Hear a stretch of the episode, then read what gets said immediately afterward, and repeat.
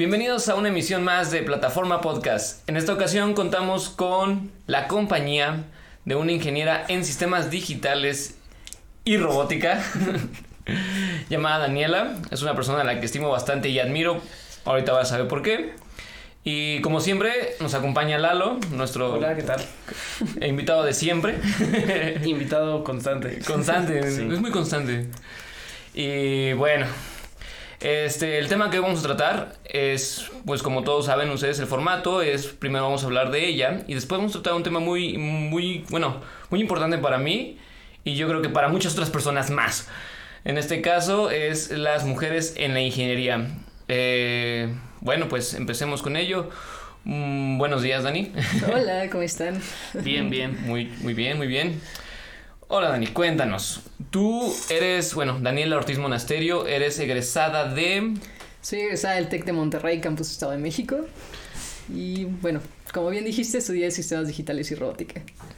La gran pregunta inicial, y yo creo que muchos tienen al principio, o gente que no sabe, este, o que tiene algunos este, diferentes paradigmas o, o filias o fobias, es ¿por qué? ¿Por qué esa carrera? ¿Por qué esa carrera? Bueno, o sea, básicamente la escogí cuando estaba en, en preparatoria. O sea, yo desde, ¿qué será? En los primeros años de prepa tenía como la idea de estudiar, no sé, diseño gráfico, arquitectura, carreras más no, lo- no, no sé si decir comunes, pero pues no tanto a- hacia la ingeniería, pero luego tuve mm, la materia de física en la que nos ponían a soldar circuitos, a programar y cosas así, dije, no inventes, esto, esto es lo mío. O sea, ahí fue cuando dije, tengo que buscar una carrera que sea parte programación, parte electrónica, y fue como encontré sistemas digitales y robótica. Ok, de todas las ingenierías que había, esa era la que más cumplía con... Sí, porque digamos, por lo menos en el, en el TEC, mecatrón- mecatrónica está un poco más enfocada como a parte como de pues, eh, mecánica, parte Sí, claro. pues, electrónica y, y el sistemas digitales y robótica está más enfocado a la programación. Totalmente. Entonces, como que siempre me llamó mucho eso. Siempre fuiste más de programación. Sí, sí, Ah. totalmente. Yo, o sea, me gusta la electrónica, pero no, no soy tan buena. Por eso, pues, eh, ahorita lo que hago es más enfocado a programación, A programación. que... Ajá. Bueno, ahorita llegaremos a esa parte. Sí, sí, sí. De, desde muy chica entonces fue tu idea más eh, ser como arquitecta o diseñadora gráfica o cualquier otra cosa de estas. Pues más o menos. O sea, Digamos que también es que no habías tenido tal vez tanta exposición a esta nueva parte eso, y cuando la eso. encontraste ya fue como lo que te, te abrió los sí, ojos, ¿no? justo eso. Como yo, yo lo he pensado mucho desde que estaba pequeña, como que no, no tuve tanta pues apertura a este tipo de, de áreas, ¿no? Era como pues lo típico de niños, ¿no? Doctora y, em, y veterinaria, no sé, cosas así. Pero como que no no ves a roles femeninos decir, ah, es una ingeniera, no más. O sea, no, está en la parte de, de inteligencia artificial, en visión computarizada o cosas así, como que nunca tienes, no estás expuesto a eso, entonces como que no sabes lo que no sabes. Sí, ¿sabes? claro. Entonces, yo creo que más, más que nada fue eso. Siempre tuve, la verdad es que siempre fue, fui buena en mate, fui buena en física, en química, pero nunca, o sea, en pequeño no sabía qué era programar. O sea, nunca tuve a alguien que me dijera, pues, qué es la lógica, qué, Ujú. o sea, qué es un if, qué es un for, todo ese tipo de cosas, ¿no? Y pues hasta que lo, lo vi en preparatoria dije, no inventes, ¿por qué no lo, no lo sabía desde Sí, claro. ¿Tú crees que ese desconocimiento es general para todas las personas? En, o sea, creo que bien sabemos en nuestra área que hay muy pocos ingenieros en el mundo. A pesar de que hay, es, una, es una profesión muy bien pagada, es como de que no habemos muchos ingenieros en el mundo. O sea, son pocas escuelas. O bueno, aquí en la Ciudad de México tenemos muchas oportunidades, pero fuera de la Ciudad de México, fuera de nuestra burbuja que es Ciudad de México, no hay una gran apertura hacia lo que es la ingeniería. Eh, Tú has la- tenido la oportunidad, eh, no, cuéntanos, esa es una muy buena opción. No has vivido siempre en México. No. Eh, viví en Ecuador cinco años, de 5 a 10 años yo tenía cuando vivía allá. Y luego viví un año en Costa Rica, de 10 a 11 años. Después regresé a México y he vivido pues aquí toda mi vida, aparte de un intercambio que hice en, en España, que estuve en Madrid. Ok, pero naciste en México. Nací en México. Ok. Na- Nací en México. Ah, eso no sabía. ¿Qué, lo de que nació en México? Sí, no, Sí, de- digamos, de 0 a 5 años, como lo quieras ver, Ok. viví aquí en México, luego de 5 a 10 en Ecuador, de 10 a 11 en Costa Rica y después ya en el 2017 pues me fui a España. ¿Y tus papás son ambos mexicanos? Sí, son mexicanos. Sí. No, sí, nada más para saber si no tenía una doble nacionalidad la invitada. Puede ser, ¿no? No, no, Ajá. pero fun fact, o sea, de pequeña sí quería tener nacionalidad ecuatoriana, pero Sí, claro. porque... Me evitaré cualquier chiste. Este, no, eh, entonces tienes total recuerdos de esa época, ¿no? O sea, ya no eras una bebé. No, no, no, y, y yo lo digo muy como abiertamente que mi- la infancia, la- o sea, la mejor infancia que pude haber tenido fue en Ecuador. La verdad es que fui muy feliz ahí. Y sí recuerdo como también cosas culturales, o sea, yo creo que más, va enfocado más a eso y sí puedo decir que el hecho de no estar tan expuestos a como ámbitos de ingeniería sí es algo en general y muy, muy dado al, a los países latinoamericanos. Ah, eso iba. Sí, son muy parecidas las culturas, o sea, son Sí. casi iguales. Totalmente. O sea, no, no, hay, no hay esa apertura ni aquí ni allá de tener ese, ese contacto con la ingeniería por cualquier persona. Pues no, no te podría decir que por cualquier persona, pero... Ok, en- por, más bien por el ancho de la población. Ajá, sí. Sí, lo dije mal, perdón. Es- es- esa, era, esa era mi pregunta. Bueno, entonces tú en la prepa conoces la ingeniería y decides estudiar una, una ingeniería. Este, ¿Qué tan fácil fue eso? Pues a mí en lo personal no se me dificultó tanto. O sea, más era la dificultad de que, bueno, estaba en el equipo representativo de fútbol. Entonces era como saber organizarme bien, ¿no? Y es lo que a veces pesa y también por la etapa de universidad tuve muchos problemas personales.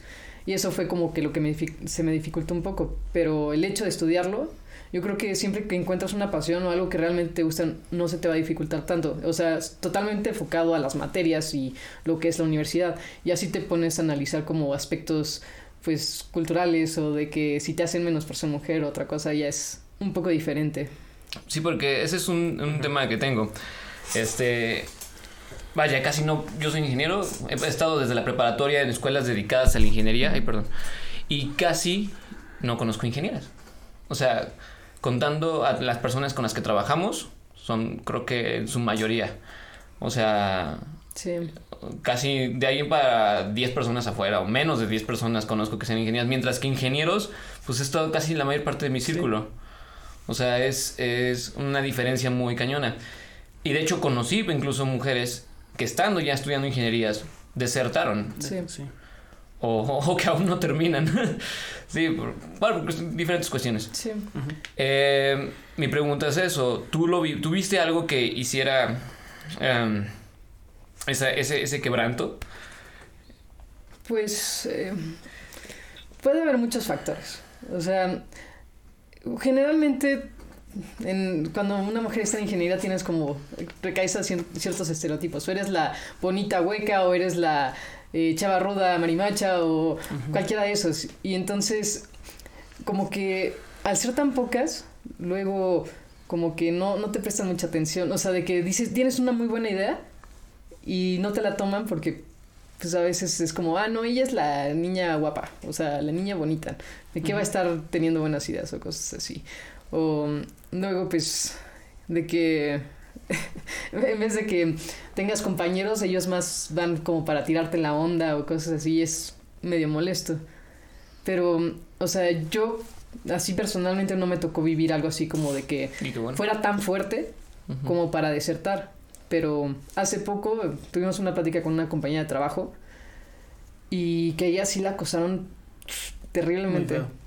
Pero feo, así de que hackearon sus redes sociales, de que está, o sea, de que no le quería dar su número y encontraron una forma de contactarla y no la dejaban. Y yo creo que ese es un factor en el que muchas sí pueden, Sí, por el cual pueden desertar. Porque imagínate, Sí.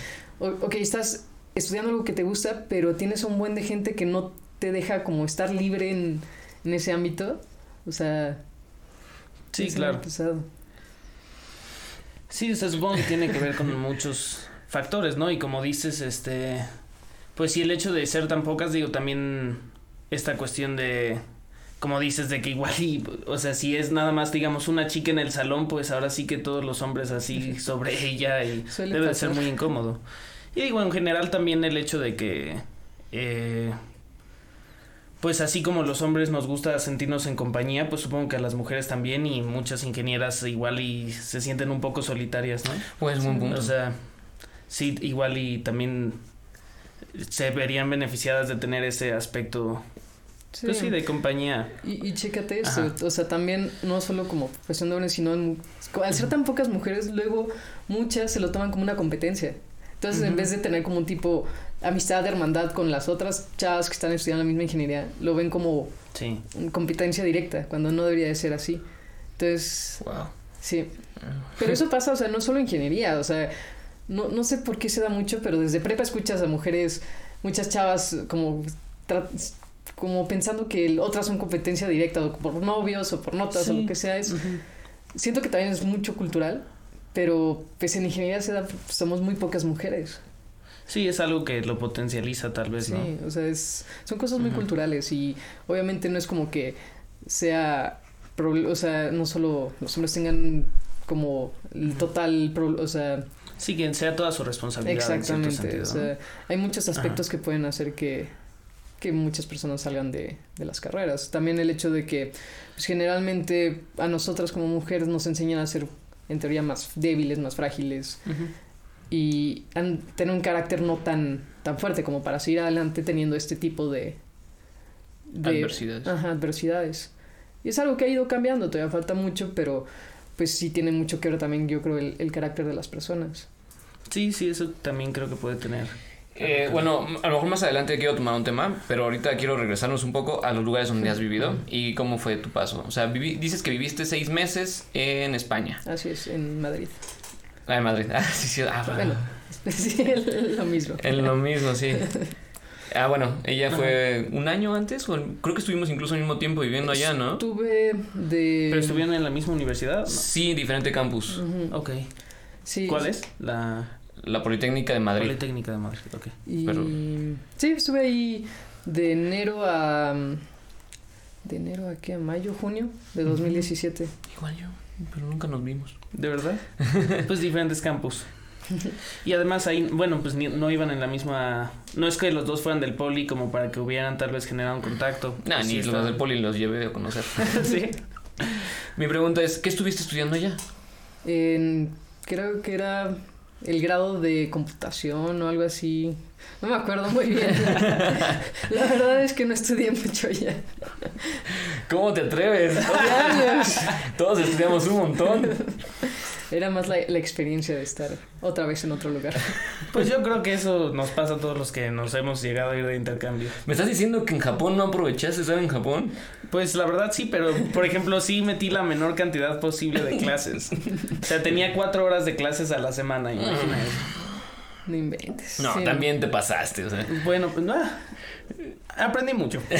Pero vea, ahí, de, o sea, tomé la materia de visión computarizada y ahí fue cuando descubrí que eso era lo que realmente me gustaba. O sea, aunque no hubiera ido Sí, a- tantas clases, descubrí esta materia y esta fue la que me cambió. O sea, el, Totalmente. No, y aparte, en general, yo creo que el aprendizaje, o sea, justo, o sea, ese tipo de experiencias, obviamente en esas universidades, pues hay profesores súper capaces y uno se da cuenta también como pone más en contexto el nivel que está México. O sea, por, a mí, digamos, tanto en unas cosas para bien o para mal, o sea, sí hubo muchas cosas, por ejemplo, que yo dije, no, pues la verdad, México tiene buen nivel porque, o sea, vemos lo mismo y hasta ahí tengo compañeros que igual y este, aquí estarían a un muy buen nivel, etcétera, ¿no? Y también quizás de otras cosas decir, no, pues la tecnología, no sé, y se- seguro ustedes igual y no sé si los laboratorios allá les tocó que, pues muy buenos o el equipo que tenían. Sí, ¿Cómo estuvo? ¿Cómo es esa disparidad entre México y allá? Pues la verdad es que me gustó más haber estudiado en el TEC de Monterrey. Sí. La verdad, eh, no tuve acercamiento con los laboratorios y cosas así, pero es que es un, un sistema muy diferente. Allá es como te dan una pequeña presentación y vas, básicamente tú tienes que aprenderlo, ¿sabes? Ok. O sea, tú tienes que ir a los libros, a, no Sí, sé, más autodidacta. exactamente. Y pues de cierta forma el TEC sí es un poquito más de que lo ponen todo bonito para que sus alumnitos aprendan. Sí, me imagino. pero, bueno, el TEC tiene muy buen nivel, pero... Sí, y creo que en ingenierías no hay queja. No, la verdad, te digo que yo sentí mejor el nivel en el TEC de Monterrey Sí. que, en- que en Madrid. A mí me pasó similar, pero con dependiendo la materia y dependiendo del Sí, maestro. exacto, yo también, también. tiene que ver. Sí, o sea, yo me fui para estudiar mecánica, o sea, tú no, tú fuiste más para programación, ¿no? Por eso, Sí. pero sí tuviste en las computadoras y todo eso, ¿no? O sea, no, no en los laboratorios de electrónica, pero sí en... Pues utilizaba mi compu. Ah, sí. Sí. Sí, Sí, pues tiene sentido. O sea, ¿Y todo el mundo llevaba su compu propia? creo que sí.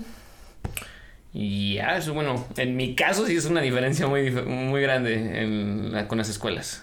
O sea, mis- las escuelas públicas de ingeniería sí te forzan a que tengas tu propia computadora, pero sí ves gente que, Que va... que definitivamente no tiene una computadora. Sí, no, claro. Ajá. Digo, en, en, en el TEC, creo que, o sea, sí podías pedir préstamo de computadora. O sea, si no tenías laptop, Ujú. podías pedir. Ah, qué buen pedo. Y bueno, si hay, sí hay laboratorios, ¿no? En los que está todo el, el, el, ¿cuál es el hardware? El software instalado. ajá. Y, y ya, entonces, o sea, también se puede utilizar. Pero bueno, lo que yo quería ir es que, Ah, digamos, o sea, sí está, pa- está esta parte académica, pero pues yo creo que la misma universidad y todo sabe que el mayor aprendizaje pues es como una cuestión cultural, este... O sea, en general aprendes mucho de la cultura a la que vayas y Sí. también como tal vez algo de autodependencia, o sea, Total. de que vives solo, ¿no? Sí. Y entonces, en ese sentido, ¿cuál fue? ¿Qué digamos, digamos, qué crees que fue lo que más te llevaste de esos seis meses en, en España? Pues, muy curiosamente, aquí en México escu- luego escuchas muchos comentarios de que los españoles son que, o sea, son muy groseros, son muy rudos, lo que sea, porque nosotros estamos acostumbrados a ser muy, Amables. Sí, en somos muy demasiado. amables. demasiado, Ajá. o sea, muy cálidos, no sé cómo llamarlo, pero no me encontré, o sea, mi grupo de amigos de allá eran puras españolas, sea, no, yo lo que quería no era juntarme con Con puros- todos los internacionales. Ajá, exactamente. lo siento, ¿Tú sí es que así? la mejor, siento que la mejor forma de... Yo tuve el punto medio, debo decir. ¿Sí? ¿Ambos? Sí, pero continúa, por favor. Ah, Está bien. Em, la mejor forma de conocer una cultura es teniendo amistades de esa misma cultura, ¿no? Porque si estás de dentro de nada más los que están de intercambio, pues no puedes conocer realmente cómo es, pues vivir como una persona nativa, ¿no? Y la verdad las personas que, que conocí fueron siempre muy, muy buenas conmigo, muy, no sé, no te puedo decir tan cálidas como aquí, pero tampoco groseras y como que cambió mi, mi idea de cómo son las personas de allá. Mm. Sí, claro. Sí. Estamos dando por sentado porque pues yo creo que las personas de esta mesa lo conocemos, pero muchas personas que nos están viendo no. ¿Qué es la visión artificial? Bueno, la visión artificial, o sea, de forma muy general es enseñarle a una computadora a ver como nosotros vemos. Eso es la visión artificial. Ok. O sea, y para eso supongo que debe de haber como...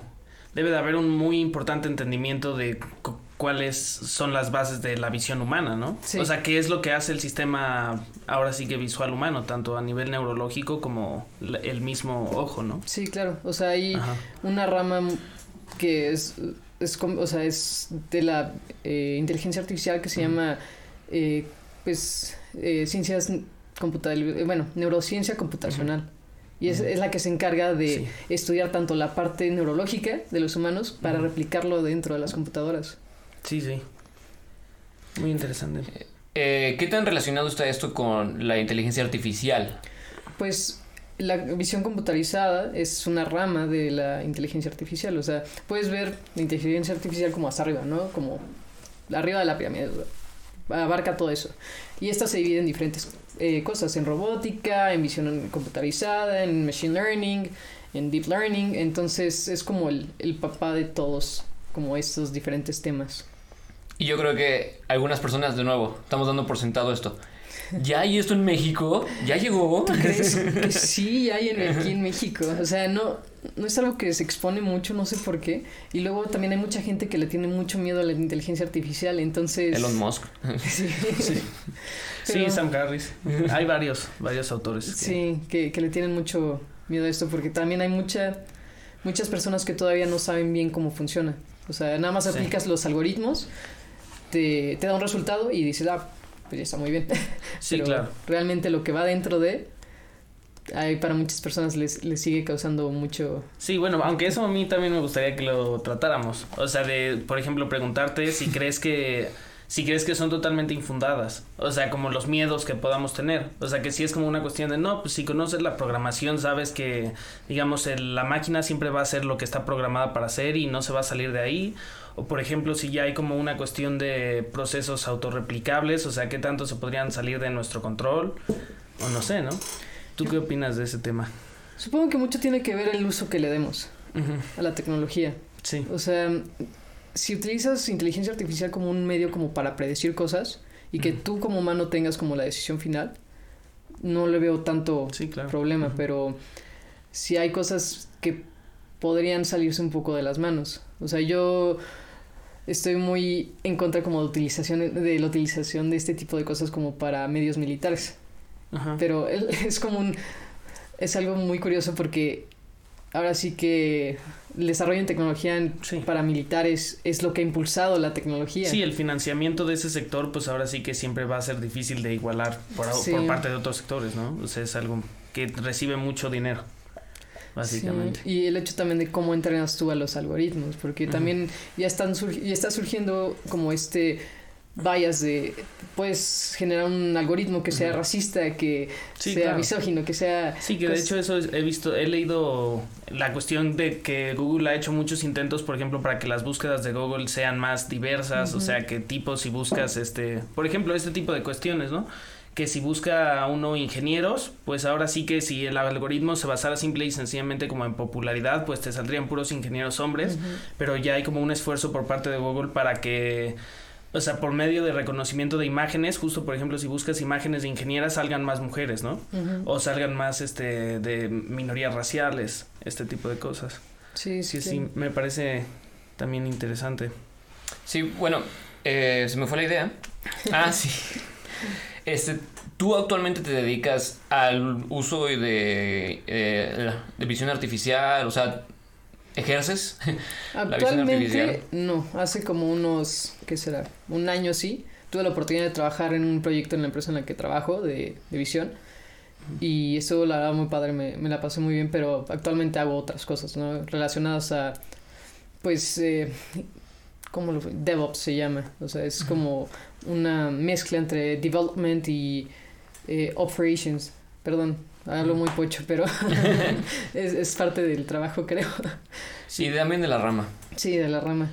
Es luego difícil pasar los términos a Sí. español, ¿no? Entonces, Sí, pues en, ahí mismo todo el mundo lo maneja. En el mismo. in- en Sí. inglés. En ¿no? inglés, así es. sí, pero pues sigo, la verdad estudio muchos cursos como para seguir pues eh, haciendo algo, para no olvidarlo, porque si, si lo dejas de practicar, ya sea, es como si fuera un instrumento, o sea, lo dejas de practicar o algún deporte, se te va olvidando, lo tienes que ir retomando y retomando. Sí, sí. De hecho, es muy gracioso. Yo no me. Si me preguntas ahorita, escribe algo en Python. ¿No te acuerdas? No, pero me pones un, frente a una computadora, sí. Está bien raro. Pues... Em- eh, y es cuando digo, realmente no sé Python. Porque, o sea, sé, sé utilizarlo. Pero que yo sepa, sepa, no. Pues igual y lo puedes, lo puedes analizar así como la memoria muscular. Sí, Sí, yo Más creo o que hay algo menos, de o sea, eso. que también va muy enfocado a que dices un instrumento musical, es memoria muscular al final Ajá. del día. de que igual y tu vista como tal no está eh, acostumbrada a escribir código en papel y en hoja, pero en la computadora es más fácil recordarlo. Como ingeniera te habrán tocado hacer entrevistas que te piden hacer código en papel y hoja. Pues no tanto como en papel y en hoja, pero es sí en un editor de texto todo como cutre. Sí, sí, ahí en HTML o no sé. En TXT. Sí, casi Exacto, casi. TXT. No, no en hoja, pero sí en una computadora y ya teniendo las teclas, como que también hasta es más fácil. Sí, sí. Hay, hay, hay, hay- hay- hay cosas que veo que México está intentando avanzar. Veo mucho las, las vacantes. Eh, digo, no significa nada. O sea, me, me- me pongo al corriente para ver qué es lo que se necesita. Veo mucho inteligencia artificial. Veo mucho, mucho inteligencia artificial. Veo mucho visión artificial. Como que muchas startups y empresas grandes están apostándole mucho en ese momento a este, a este rubro. ¿A qué crees que se deba? Pues igual y modas, igual y estar a la vanguardia como todas las demás empresas y el hecho de decir como, ah, mi, mi empresa aplica inteligencia artificial y machine learning Sí, es como un exacto. super plus, ¿no? Sí, o sea, yo cre- creo que tiene un poco que ver como de que, o sea, gracias obviamente al desarrollo de la tecnología, sí ha habido como una descentralización, o sea, en la cuestión de que tal vez hace 10 años o 15, sí realmente eran, digamos, algunas grandes empresas las que estaban desarrollando tecnología, pero ahorita ya, pues unos chavos que quieran crear una app, tal vez les sirve a alguien que tenga esta cuestión de identificación artificial de imágenes, ¿no? Claro. O sea, es como algo que le puede servir a una startup casi casi, mientras que hace 10 años era algo que le servía algunos especialistas en algunas em- grandes empresas. ¿no? A la milicia. Sí.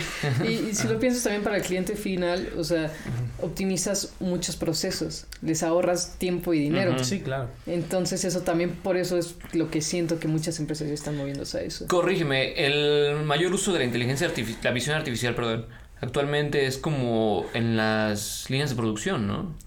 Se utiliza mucho, sí, para detectar qué objetos, que si va aquí, acá, o sea, se utiliza bastante, pero pues también para seguridad. En los aeropuertos se utiliza bastante. Ah, ok, sí, es cierto. Es que, bueno, o sea, sí está avanzando muy rápido. Eh, no, me, no es que me dé miedo, no, no, no. Me da miedo que México no esté en el ritmo. Híjole, es- ese es una, también un punto muy importante. Porque como ingenieros, cuando abrimos LinkedIn o abrimos cualquier cosa de buscar empleo, no estamos ah, buscando un empleo en México la mayor parte del tiempo. Es buscar en otro lado. Y estamos compitiendo con los gringos, con los indios. Y ya. Chinos. Y- Bueno, los chinos, sí. Siempre se me olvidan los chinos. Son poquitos. Eh, un poquito. Japoneses no, ¿a poco? Pues no, eh, bueno, no. Pues también, pero... sí. Menos, sí. Es que lo que pasa con Japón es que es muy caro la mano de obra. Exacto. Sí. Entonces, precisamente competir con todos estos países que Sí, tienen la mano de obra más barata y tienen un poquito más encaminado todo este camino, ya lo de un pleonasmo bien usado, este, es lo que a mí me da miedo. Y me, me, me impacta que las personas que conozco que más saben de visión artificial son dos mujeres. La precisamente la maestra que a mí me dio visión artificial y creo que tiene un libro, pero bueno, no me acuerdo muy bien. eh, y era muy buena.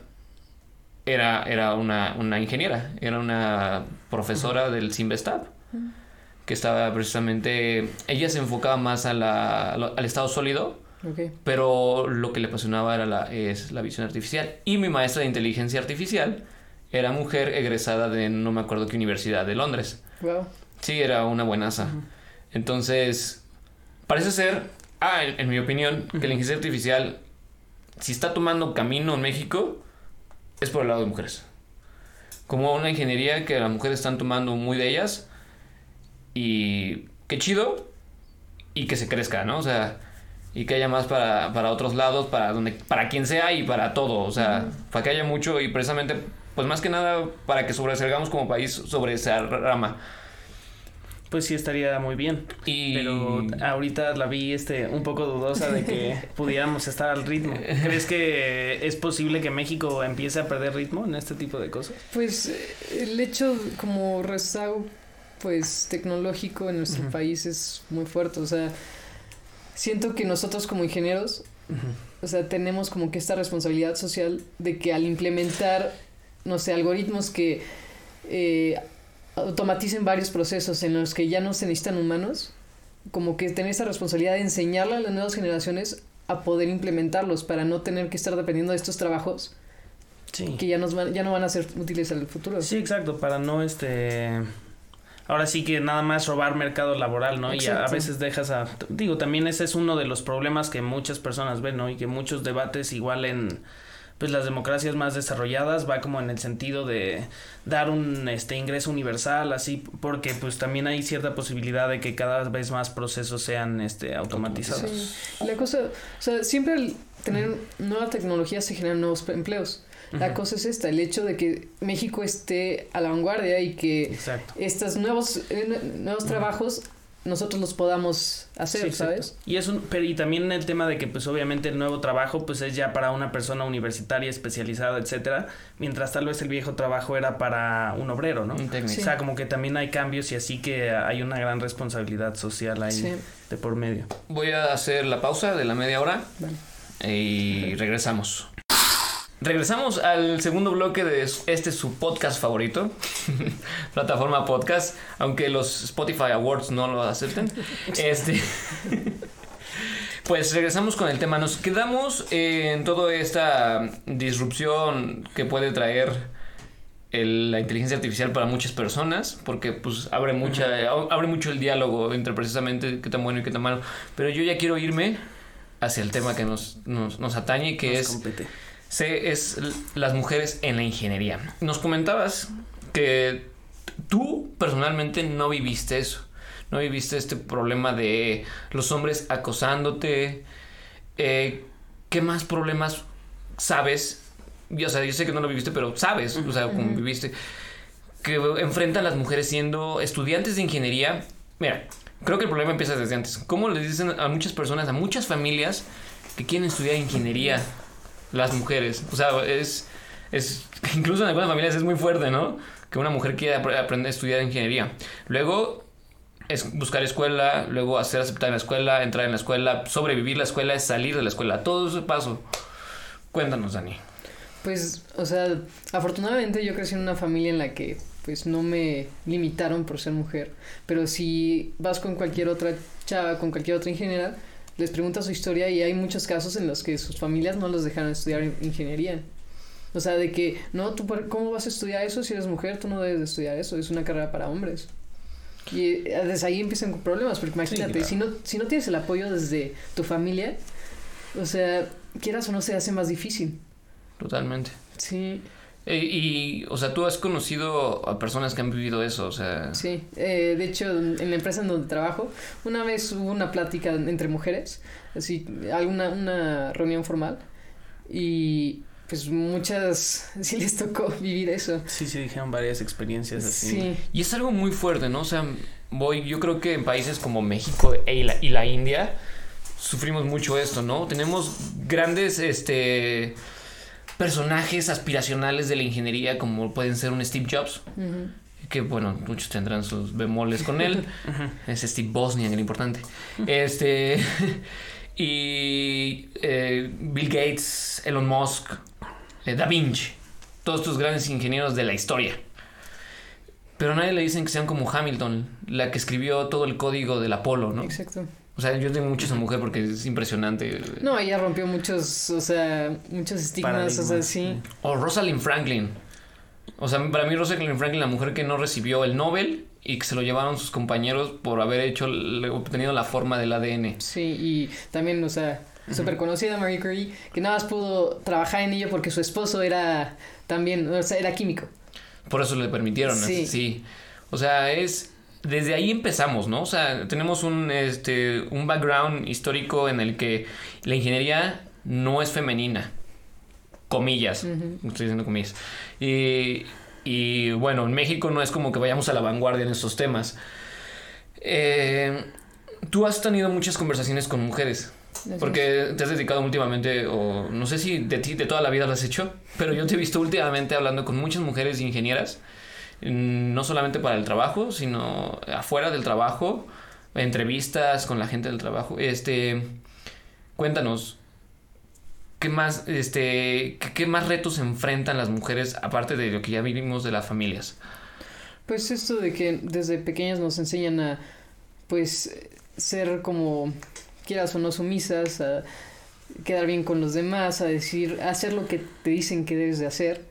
Y quieras o no, eso es un rol muy subconsciente. O sea, es muy difícil romper este tipo de, o sea, abrir tu mente, abrir los ojos y decir, ¿por qué estoy haciendo esto? O sea, cuestionar las cosas, ¿no?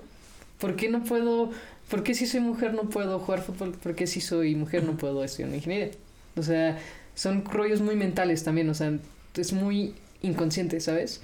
Y es cuestión de abrir esto y como yo lo que estoy intentando hacer es hablar con las chavas, decirles, ¿sabes qué? Si hay muchas otras mujeres en, en ingeniería que estamos intentando poner el nombre alto a las mujeres y no creas que nada más es un área para nada más para hombres, o sea, si tú tienes en algún momento algún problema con tus familiares por no poder eh, estudiar esta carrera o no te dejan lo que quieras, aquí, pues, si necesitas un apoyo, aquí estoy. O sea, yo creo que mucho tiene que ver de que si no encuentras a alguien que te apoye, a veces no lo haces.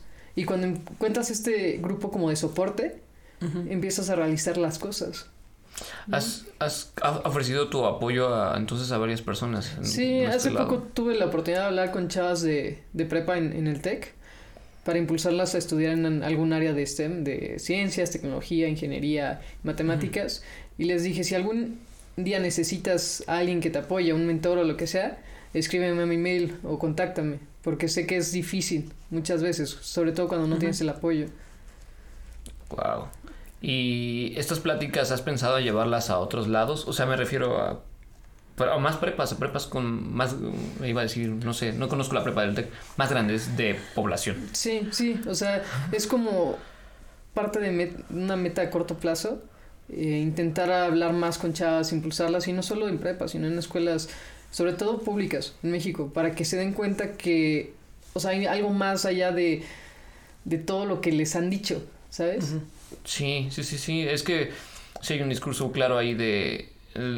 mira, yo creo, mm, me he querido poner en los zapatos de una mujer que estudia ingeniería y bueno, he recibido apoyo de una mujer ingeniera aquí también presente, pero detrás de la cámara. y para ella le era difícil luego estar en mi escuela, porque pues, su escuela tiene la fortuna de que la mayoría son mujeres. Pero en la mía, mecatrónicos, biónicos, bueno, biónicos hay un poquito más de mujeres, eh, recibía mucho acoso cruzar todos esos, esos pasillos e irme a ver. O sea... Imagínate, en un espacio seguro, en una, universidad, en una escuela. Y es un tema muy cañón porque, bueno, ahorita estamos... Eh, mira, hoy, que quede claro, esto lo estamos grabando el. Oye, ¿qué día? 7. 7. Es el 7 de marzo del 2020. Entonces, los que viven en México saben, mañana es el Día de la Mujer. Bueno, el Día Internacional de la Mujer. Los que no viven en México también deben saber que mañana es el Día Internacional de la Mujer. Pero nosotros, México, vamos a tener un paro de labores femenino el lunes. Precisamente en demandas de seguridad de las mujeres. Y traigo esto a colación porque precisamente ayer en mi escuela, en mi preparatoria, hubo un tendedero de denuncias y cerraron la escuela. La cerraron. Las autoridades decidieron cerrar la escuela y, quemar el tendedero de denuncias. ¿Es en serio? Es en serio. El CECID 9, eh, donde yo estudié, que es la cosa más otaku que van a encontrar en la Ciudad de México. Es, este, dicen que es eh, paraíso de la Friki Plaza. Todo el, todo el target de la Friki Plaza estudia ahí. Eh, se decidieron cerrar la escuela porque todas las denuncias que había, yo recuerdo, sí había profesores. No, y, o sea, imagínate sufrir acoso por alumnos, ahora imagínate por profesores. Eso, o sea, también pues, en, el TEC hicieron lo mismo, o sea, que en tu escuela, el, no sé si fue el jueves o el viernes, pusieron un tendedero, pusieron un buen de papeles denunciando acoso por parte de profesores y alumnos. Pero imagínate que un profesor esté ahí acosándote de que casi casi no te te vaya a reprobar por no enviarle nudes o, cosas así. O sea, imagínate. Está, está, está fuerte. Si, si me refiero a que si lo viven en todas las escuelas de México, incluso en todas las preparatorias, imagínate ser una mujer que puede estar sometida a eso siendo sola en, una, en un ambiente, entorno totalmente masculino como es ingeniería. Creo que ese es un problema, ¿no? ¿No sientes que eso aleja también a las mujeres? Punto que no hayan vivido ningún problema, que sus familias las hayan aceptado, ah, vamos a estudiar ingeniería todos. y llegan y ven ese entorno. Sí, claro, te desanima muchísimo. ¿Cree que sea parte de la deserción que hay? Sí, sí, creo que es, puede ser uno de los factores. Porque imagínate estar en un lugar donde tienes que ir a, vas a aprender, vas a hacer lo que te gusta, pero estar rodeado de personas que nada más te ven como carne, o sea, Imagínate. Sí. Y digo, no, no te puedo decir que pase siempre, que pase en todos los casos, pero es algo que pasa. ¿Sabes? Y es, es feo. Sí, así, así, así pasara una de cada 100 veces. Sí. No tendría por qué. No, no tendría por qué. Yo siempre, bueno, no siempre, pero lo, pues he analizado mucho esto y cómo nosotros como personas, cómo podemos intentar como alejar eso. Es, nosotros como mujeres y ustedes como hombres tienes que, tienes que pensar como en tus compañeros, en compañeras, como si fueran literales o compañeras. Digamos, tienes una mujer compañera, ¿no? Te gusta, pero y quieres hacer un comentario, dices, ¿esto se lo diría a un hombre? ¿Realmente se lo diría? Si la respuesta es no, no se lo digas. Total. Así de fácil. Y eso más enfocado al trabajo. Una vez tuve una oportunidad de trabajar, eh, dieron un desayuno de diversidad e inclusión en, en, en la empresa donde trabajo y justo les dije eso. O sea, y también aplica para mujeres. O sea, si, si crees que te están acosando, o sea, este comentario que te dijo un hombre, si te lo hubiera dicho una mujer, o sea, ¿Te ofenderías? Ajá, ¿te ofenderías? ajá. O sea, ¿estás realmente reaccionando bien o estás, o, o sea, lo estás llevando muy lejos? O Sí, sea, puede ser también. Ajá. Sí, o sea, es de, de ambos lados. Lo hago muy con mucho énfasis a los hombres porque se suele dar más. Sí, claro, sí, o sea, es claro que de ahí viene más, ¿no? O Sí, sea, entonces ajá. es algo tan fácil como decir, eh, pensar, ¿se lo diría a mi compañero hombre? Si no, si no lo harías, pues no lo hagas. Así de fácil, ¿no? O sea, Wow. Pues sí. Ahora, ya, ya estás hablando de la... Ah, ¿quieres decir algo? No, Te sentí así como el aire no, para decir o sea, bueno, sí, como estaba pensando una cosa, ¿no? O sea, digo, nada más estaba pensando como que obviamente es un tema complicado, porque pues al final yo creo que sí, este... O sea, pues si uno ve, por ejemplo, toda la gente casada, ¿no? O sea, le preguntas dónde conociste a tu pareja, pues yo creo que más del 60% te diría en la escuela o el trabajo. Entonces, o sea, por una parte, obviamente sí, o sea, si estás diciendo estos comentarios, o sea, por una parte hay como una muy buena posibilidad de que sea acoso porque la otra persona no lo quiere recibir, o sea, pero también este, o sea, como hay que ser conscientes que también la gente muchas veces sí encuentra a su pareja en el trabajo y en la escuela. sí. Ah, ya sé, ya sé por dónde va tu comentario. No, Sí. pero o sea, creo que hay maneras de, de Sí, empezar obviamente, o sea, uno sabe también, o Sí. sea, hay una de- y eso sí, o sea, es cu- cuestión de, o sea, tanto de lógica y también cultural, ¿no? Sí. O sea, de saber este bueno, a ver, o sea, es- obviamente no es de que no puedas hablar o de que si te gusta no puedas hacer nada al respecto, pero nada más, este, pues hay formas. Sí, claro. Sí. O sea, Ajá. como, sí, como bien Ajá. dices, ¿cómo, cómo voy a conocer yo mi alma gemela, como la Ajá. quieras decir, si nada más estoy en el trabajo, en la escuela y no, no tengo otros lugares en donde, Sí. pues, donde relacionarme, Sí, es ¿no? como la mayoría, o sea, como lo el mayor lugar social donde la gente Sí. suele estar. Y la cuestión es como darte cuenta si tú también cuestionarte realmente, o sea, Ujú. ok, le dije, ah, estás muy bonita, ¿te gustaría salir conmigo? Sí, Si- exacto. Si te dice que no, pues ni modo, no Sí, es cuestión de no insistir, no, Sí. no sé, o sea, sí es un tema muy complicado, pero Sí, es un tema, sí, es un tema complejo, pero yo creo que sí, este, vale la pena como dónde es, ver dónde están las barreras de lo que es este, pues una, com- como tú dices, o sea, la barrera entre, oye, estás exagerando, o sea, solamente te dijo que, este, que si quería salir con él Sí. algún día, y también por otro lado, pues, eh, digamos, denunciar y eh, a- hacer este, como hacer saber todas las cosas que están mal, ¿no? Y que sí, Sí. no deben de ser aceptadas. Y luego entender el no. Ajá. Creo que es, es Eso un es tema. Sí, que a los hombres les cuesta. Sí, pues sí, a los O sea, hombres les cuesta mucho. no, no, no, no sé si te ha tocado Ajá. oír a un hombre decir, dijo no, quiere que le insista.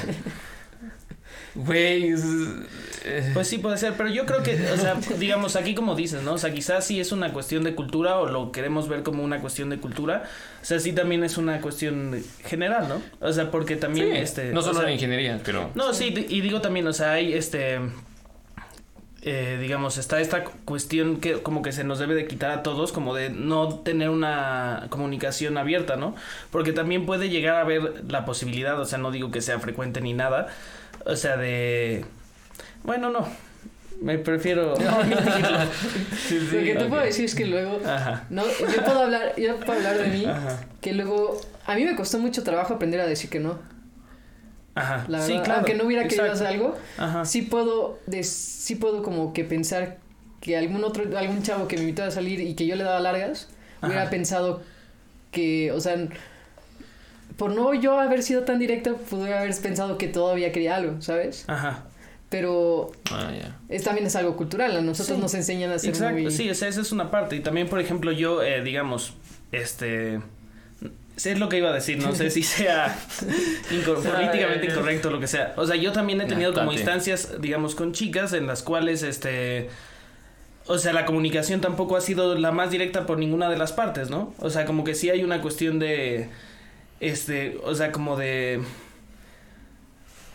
como de, eh, digamos que digan, no, es que yo, eh, pues sí te estaba mandando señales, ¿no? Por ejemplo, estos memes, eh, los memes en... Ah, ya sé cuáles. Los memes de, o sea, los hombres, este, yo echándole la onda, ¿no? Y el hombre así de que le no le llega nada, ¿no? O sea, al final tenemos varias barreras de comunicación, ¿no? O sea, tanto los hombres, este, muchas veces no entendemos como los mensajes subliminales de las mujeres, o sea, tanto para bien como para mal. Y este, y las mujeres igual también a veces, este, bueno, ellas sí entienden todos los mensajes a eso, sí, sí lo puedo decir. No, creo que o mínimo entienden más, o sea, creo que sí, o sea, no sé si sea una cuestión evolutiva o, sea una cuestión, este, también eh, social, cultural, pero creo que las mujeres sí tienen como... Este, no quiero ahondar más en ello, pero es sí es como social, ¿no? O sea, entre nosotros es chinga tu madre. Sí. Ah, Ajá. yo, ¿qué pasó? Así de directo somos muchas veces. Y entonces estamos acostumbrados a que las cosas sean así. Pero, o sea, no quiero generalizar, pero pues no es así siempre, o sea, no es siempre es así. Hay muchas chicas que también tienen esas libertades de, son muy abiertas. Hay muchas chicas y, y muchas veces el hombre tiene mucho miedo a eso.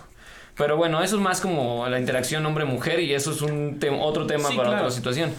Eh, mi punto es nada más esa, esa o sea, sí es una interacción hombre-mujer, pero una, un, en un ambiente donde las mujeres son el 10% o menos sí, claro. que es en la ingeniería. Ahora, ¿a qué crees que se deba que haya un menor número de ingenieras? O sea, que ya, ya dijimos todas estas dificultades que tienes al entrar y las dificultades que puedes vivir dentro del campus. Ahora, ¿cuáles son estos problemas para que la ingeniera van para que le surja la, la, idea de ser ingeniera a una niña. Es, es un... O sea, al 100 no te podría decir, este es el factor que hace mm. que... pero yo, yo por mi experiencia creo que es el hecho de que tengas exposición a algo relacionado a, ingeniería desde pequeños, porque ya o no, cuando tú desde pequeños como que te empieza a gustar algo, como que lo vas desarrollando y lo vas llevando a través de los años. Entonces, yo creo que mucho tiene que ver eso, digo, tipo mi, en mi familia pues somos dos mujeres y mi papá me enseñó como que todo lo que le hubiera enseñado a un hombre. Sí, fue igual en ese en el trato, ¿no? Ajá, entonces pues, eh, no sé, me enseñó a andar en moto, que a mí me, o sea, yo, fascinaba con los videojuegos de chiquita y los videojuegos pues te ayudan a desarrollar esta lógica como de cumplir metas, de que si tienes como un task y tienes que hacer tal cual cosa, cosas así. Y no sé, los legos, cosas construcción que, pues que eso no es una forma como incentivar esta, esta parte. Esta parte mecánica y pues la contrario de mi hermana, pues ella siempre le gustaban como las Barbies, las muñecas, todo ese tipo de cosas que son en teoría más... Bueno, pero por ejemplo una pregunta que se me hace interesante. O sea, ¿consideras que por tu hermana recibió el mismo trato de tus papás que tú? Sí, o sea, tipo de que igual, te digo, como que mi papá me agarró como para enseñar estas cosas y mi hermana como la dejaron pues con otras cosas. No es como que hubiera discriminación, así como de, ay, tú eres más femenina, tienes que hacer estas cosas. No, o sea, eso por la parte de las dos, pero fuimos desarrollando estos gustos como de chiquitas. Sí, de forma diferente. Ajá. O sea, tu pregunta iba más por el lado de pues, si fueron tratadas diferente, igual o y... Sí, no digo, o sea, mi pregunta eh, o sea, iba en el sentido de... O sea, digo, eso algo a lo que a mí me gustaría llegar en general, ¿no? Que creo que podríamos... O sea, una de las preguntas que más tengo ganas de hacer en esto, ¿no? Sería como eh, digamos, viendo la ingeniería, o sea, creo que es súper claro que hay esta disparidad, ¿no? Y yo creo, o sea, en este tema sí me parece muy claro que nos beneficiaríamos mucho de que, toda, de que todas las mujeres que quizás son capaces y obviamente podrían aportar algo, o sea, el hecho de que no lo hagan, creo que es una pérdida para la sociedad, ¿no? O sea, si hay una mujer, en más en estas cuestiones que realmente son cosas que digamos, mejoran la calidad de vida de las personas. O sea, la revolución tecnológica que ha pasado en los últimos 200 años, pues es algo que ha mejorado la calidad de vida de todos, ¿no? Y ahora sí que el talento es más o menos escaso porque los genios en estas áreas no se encuentran a la vuelta de la esquina.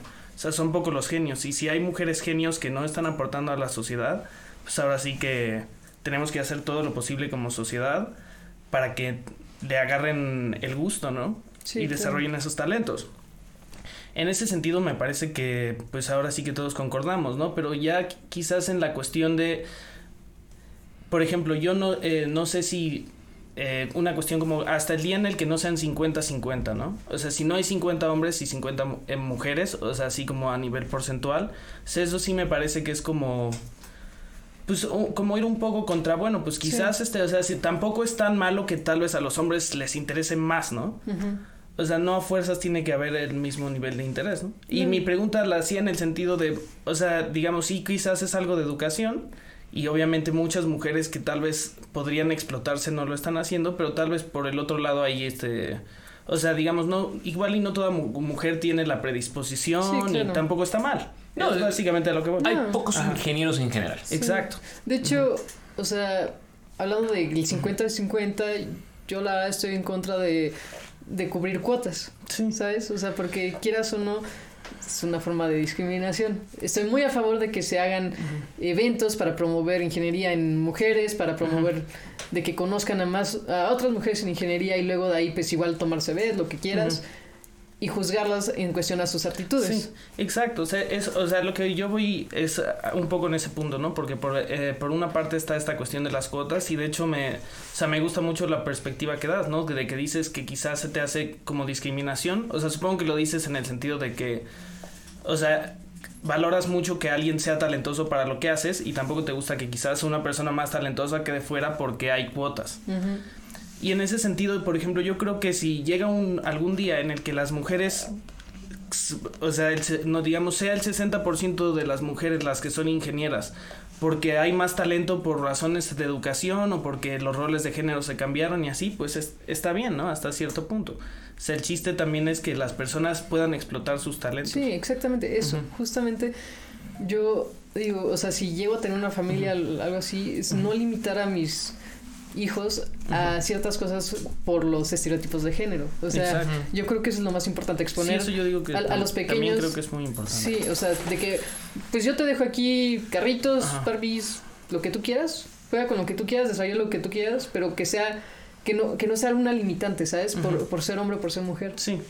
Sí, o sea, ni en un sentido ni en el otro, ¿no? O sea, ni en el sentido de, digamos, eres mujer, toma una Barbie. Exacto. Y tampoco en el sentido de, eres mujer, pero te quito todas las Barbies porque yo quiero que tú seas ingeniera. O sea, también como se puede caer en ese extremo, que tampoco está bien. No, es darle la libertad de que escoja. Nada más eso. O sea, no, porque siento que también luego pasa que los papás frustrados como que ponen sus metas en sus hijos y los obligan a hacer ciertas cosas y tampoco es, es hacer eso, simplemente es darles la libertad de que ellos escojan lo que se les plazca las ganas. O sea, tanto que si eres hombre y te gusta bailar, si te gusta la gimnasia y lo que sea, hazlo. si, te gusta, te apasiona. Pues sí. Que también, o sea, también es, existe ese lado. O sea, a lo mejor ahorita estamos hablando de mujeres en ingeniería. No, totalmente pasa en... Hay pues los roles de género ahora sí que son... Pocos hombres en la gimnasia, por ejemplo. O sea... Sí, totalmente. Sí, pues como lo que decías ahorita, por ejemplo, o sea, digamos, eh, las ciencias médicas y las ciencias biológicas, obviamente antes cuando eh, se restringía la entrada de las mujeres, pues sí era mayoría de hombres, ¿no? Pero por ejemplo, hoy en día pues hay más estudiantes de temas como medicina, de temas como literatura, de temas como biología, pues ahí son temas en los que la mujer eh, está un poquito por encima del hombre en esas áreas, ¿no? En cantidad. Entonces, este, o sea, digamos que hay varios retos. Sí, sí hay, varios retos. Hay varios retos. No hay una solución, o sea, no es como que le plante no es como un algoritmo, no le planteas este algoritmo para que sea igual en todos lados y o sea, son muchos factores. Nosotros como humanos somos muy complicados, o sea, Concuerdo.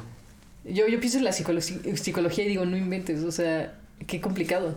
Sí, y justo yo, por ejemplo, bueno, yo también tuve la oportunidad, la verdad, o sea, no sé casi nada de programación, pero hice una estancia en Inglaterra y ahí, este, eh, tuve que tener programación porque fui a, digamos, fui a un centro de que es como para analizar evolutivamente a los humanos, pero el punto es que hicimos como una, hicimos un programa o un algoritmo, un, este, ¿cómo se llama? ¿Lo dijiste bien? Sí. Bueno, pero en R lo programamos como para simular este cómo se influencian los humanos los unos entre los otros, ¿no? Pero ahí justo te das cuenta de lo que tú estás diciendo, ¿no? O sea, que dices, o sea, ¿qué cantidad de variables le tendría que meter para que lo, para este para replicar el comportamiento humano?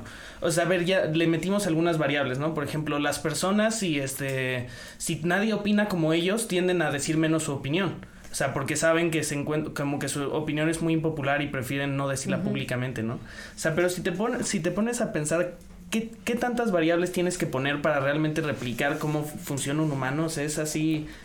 Es, nunca acabas. O, sea, es una complejidad con la que todavía no podemos lidiar así al día de hoy. No, o sea, imagínate. Por todo lo que ha tenido que pasar una persona para llegar al punto en donde está. O sea, eso cómo lo, lo mides, cómo lo, lo evalúas, ¿sabes? Es muy complicado.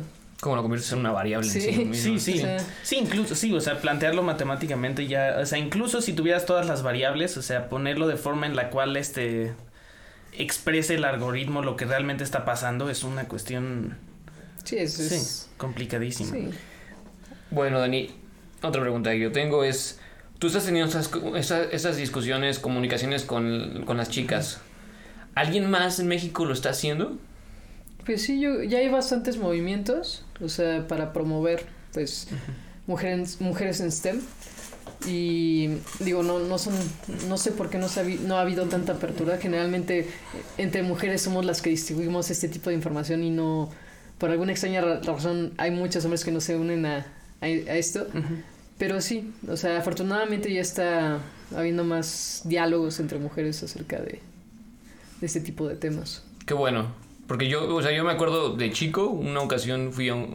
vi, ni me acuerdo si estuve presente o lo vi en la tele, pero eran como eh, mujeres hacedoras, ni siquiera eran ingenieras. Hacedoras. Sí, makers. Ok. Y... Ay, pues, estuviste en España, ¿sabes cómo le? Hacedoras. este...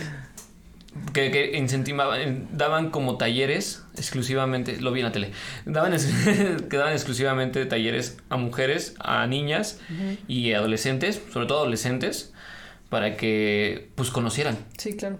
Porque si en México se conoce poco la ingeniería, una mujer menos. Pues eso, ese era el tema que quería tocar yo.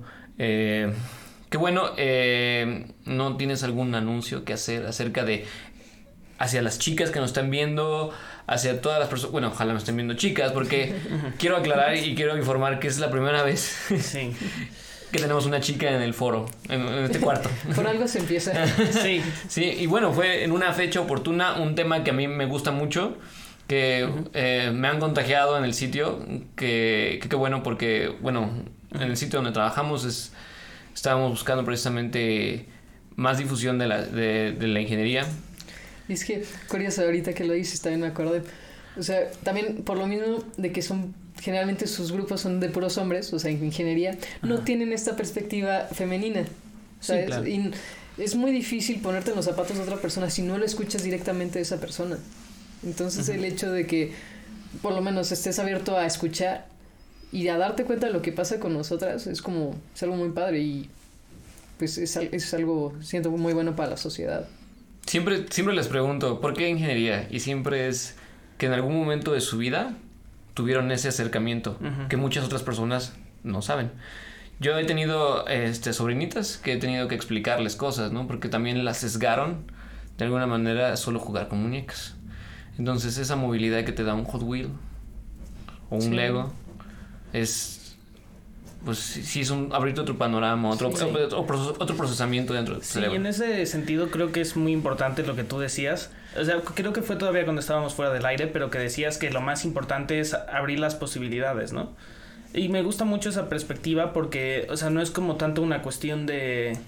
Sí, como tú dices, de digamos, tal vez asegurarnos de que todo mundo haga ciertas actividades sí, no, o lo que no. sea, ¿no? Pero sí en el sentido de... Que sepan.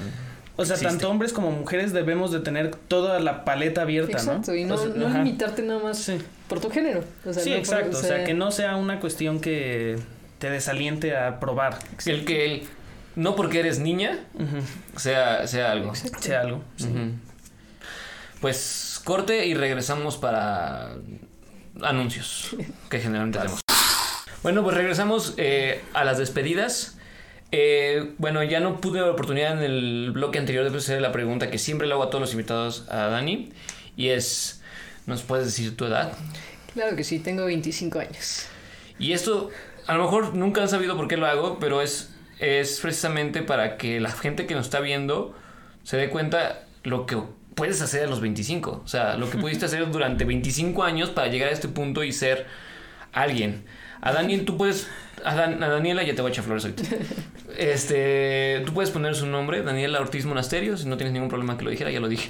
Este, en Google. Y vas a encontrar todas las entrevistas que le han hecho. Las entrevistas por parte de revista. Ay, ¿Cómo se llama la revista que está en el sitio? No. Eh, manufactura. Manufactura, Milenio. eh, y bueno, internamente dentro del sitio es una, una persona que, bueno, te han hablado para lo de programas de impulsar precisamente lo de la ingeniería y de lo de diversidad. Y bueno, tantos más. Daniela es una persona importante en el sitio, es una persona clave. Daniela conoce a todo el mundo. ¿Por qué? Porque por su trabajo hablado por ella primordialmente. Y qué mejor que ella que lo hizo hable por su trabajo. ¿No? Cuando tienen que pues ir personas y demás. Para. Es la persona a la que presumimos cuando van gente. Así de fácil. Así ya. Es una de tantas personas a las que presumimos. ¡Ay, tenemos a Daniela! Bueno, Dani, ¿qué sigue para Dani? Pues básicamente yo pues eh, intentar desarrollar soluciones que, o sea, está muy enfocado a ayudar, ay, o sea, tengo en mente enfocarlo mucho a, a la sociedad, o sea, son temas complicados, pero sí siento mucha responsabilidad social porque siento que he tenido una vida, una vida llena de privilegios como para no ayudar a los demás a poder tenerlos, ¿sabes? Perdón, me voy a con una pregunta. ¿Sientes que es una obligación o lo haces de corazón? No, de corazón. O sea, Sí. yo por mí pienso como tal en... ¿Qué me ha dado México? Pues es un país muy bonito, pero como tal México a mí no me ha dado tanto. Mis padres me lo han dado. Ujú. Pero lo, lo pienso y digo, ¿cómo puedes ser tan egoísta como no ayudar a los demás? Y tú ya tienes, has tenido tantos privilegios, has tenido tanto conocimiento, has podido conocer diferentes culturas, como para no, eh, pues enseñarles a compartir tu conocimiento con los demás. Totalmente.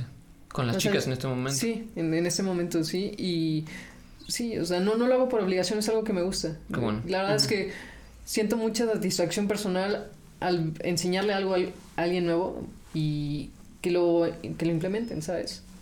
O sea, el poder motivar a los demás a hacer algo, siento que es algo muy padre. Y eso es muy tú, compartir. sí. Sí, Dani siempre comparte ayuda. Totalmente.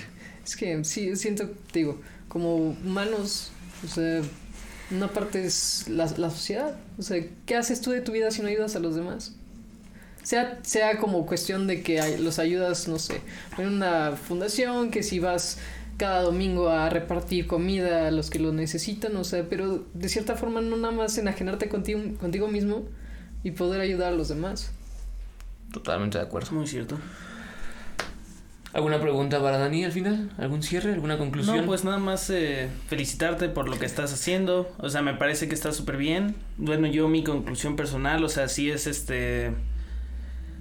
O sea, sí es que ninguna persona eh, deje de desarrollar sus talentos. O sea, yo creo que en esta sociedad, como tú dices, o sea, más en México tenemos un buen de situaciones súper difíciles que todos podemos ayudar y que ojalá todos tuviéramos compromiso social, o sea, como en ese sentido de... Pues sí, o sea, de, de, ver más allá de, de nosotros, ¿no? O sea, de pensar en realmente formas de ayudar a los demás. Y creo que en una sociedad así, o sea, tal vez todavía más que en las desarrolladas, es en las que se necesita urgentemente que el talento de todos esté bien enfocado. O sea, y si eso pasa por, eh, digamos, eh, aquellas mujeres que no saben que pueden hacer este tipo de cosas y que tal vez tendrían todo el talento, toda la disposición, o sea, creo que pues es una contribución importante y buena y tangible la de decirles sí lo pueden hacer, ¿no? Exacto. Bueno, eh, mi, mi conclusión nada más es, si nos están viendo y ya estamos sesgados en este momento, que si alguien les dice, no porque eres niña o no porque eres niño o no porque eres minusválido, porque también también. es otro punto, eh, que te valga. Literal. Literal, o sea, no... Hay, hay minusválidos haciendo deportes, hay niñas haciendo ingeniería, hay niños haciendo danza artística, o sea, no hay por qué estar sesgados por cosas en las que no tenemos elección, porque en las que sí tenemos elección nos están afectando. Así es. Yo, pues más que nada lo que le- les quiero decir es que no, no dejen que los demás definan como tus, o sea, no pongan expectativas sobre ti. La única persona que debe poner expectativas sobre ti mismo eres tú. Y nada más, o sea, si, si dejas que los demás eh, definan lo que tú quieres hacer, nunca vas a ser feliz. O sea, y, Y- pues sí, nada más invito a cualquier persona que, bueno, sobre todo a chavas que, que tengan miedos o dudas sobre la ingeniería, pues me pueden contactar si quieren y podemos hablar cuando quieran. ¿Quieres decir algún medio de- para contactarte? Sí, mi, eh, sobre todo mi mail es eh, d.ortizmonasterioa arroba gmail.com. Ok. Súper bien. Lo voy a tener que poner en el video. Sí. Sí, está súper. Está bien. Vale. Perfecto. Pues muchas gracias. Y Tuvimos otra bella sesión. una bella sesión esta tan informativa y tan plácida y relajada estuvo esta ocasión. No estuvo álgida esta ocasión. No, Sí, qué no. bueno, qué bueno. Sí. Hasta luego. Gracias por escuchar esta emisión de Plataforma Podcast. Si aún no te has inscrito a nuestro canal, te invito a que lo hagas. De esa forma podrás recibir en tu inicio todos los nuevos capítulos que tengamos. No olvides que puedes también seguirnos a través de iTunes Podcast, Spotify, Castbox, Pocket Cast. Y si quieres ver nuestros hermosos rostros, puedes seguirnos a través de YouTube con el mismo contenido, solo que con más video. Igualmente, te invitamos a que nos des like o follow en Instagram y Facebook, que son las redes sociales que más manejamos, para que ahí te puedas enterar de todo el nuevo contenido que estamos subiendo. Nos puedes contactar por si tienes una idea, un proyecto, una tesis, cualquier cosa que sientas que te gustaría compartir en este espacio. Y pues una vez más, gracias por seguirnos. Te invitamos a que observes nuestro contenido anterior, veas las temporadas pasadas y los capítulos anteriores de esta misma temporada. Hasta la próxima.